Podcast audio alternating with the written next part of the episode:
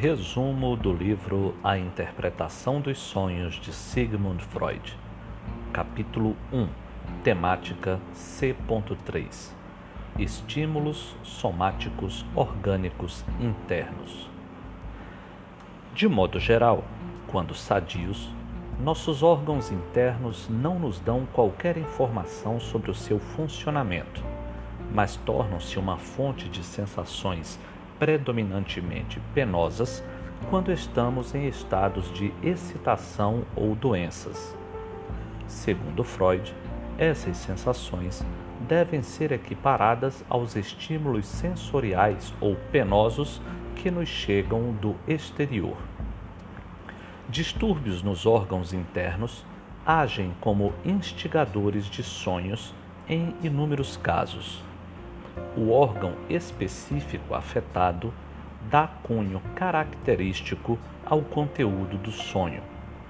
Assim, os sonhos dos que sofrem doenças cardíacas costumam ser curtos e têm um fim assustador no momento do despertar.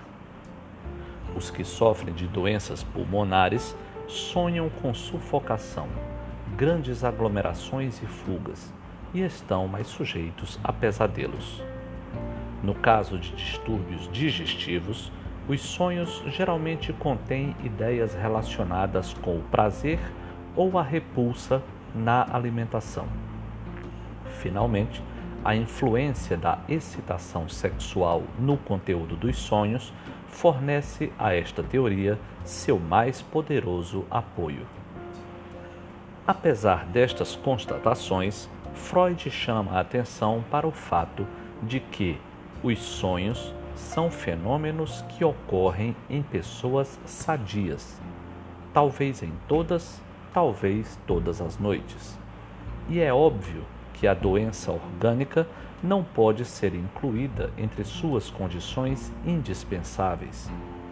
E o que nos interessa não é a origem de certos sonhos especiais mas a fonte que provoca os sonhos comuns das pessoas normais.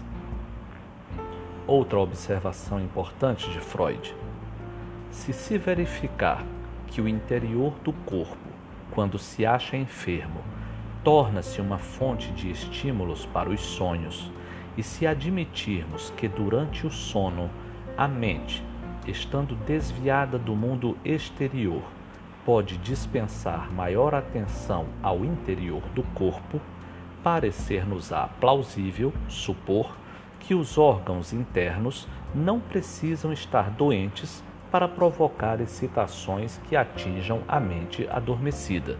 Se assim for, resta apenas investigar as leis segundo as quais os estímulos orgânicos se transmudam em imagens oníricas a obscuridade em que o centro do nosso ser fica vedado ao nosso conhecimento e a obscuridade que cerca a origem dos sonhos coincidem bem demais para não serem relacionadas uma com a outra.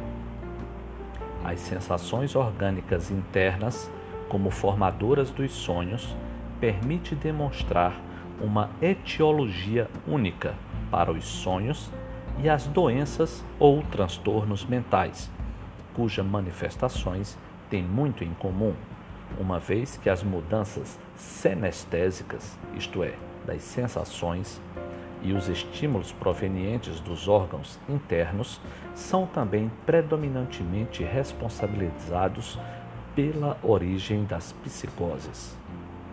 No próximo episódio, capítulo 1, temática C.4 fontes psíquicas de estimulação.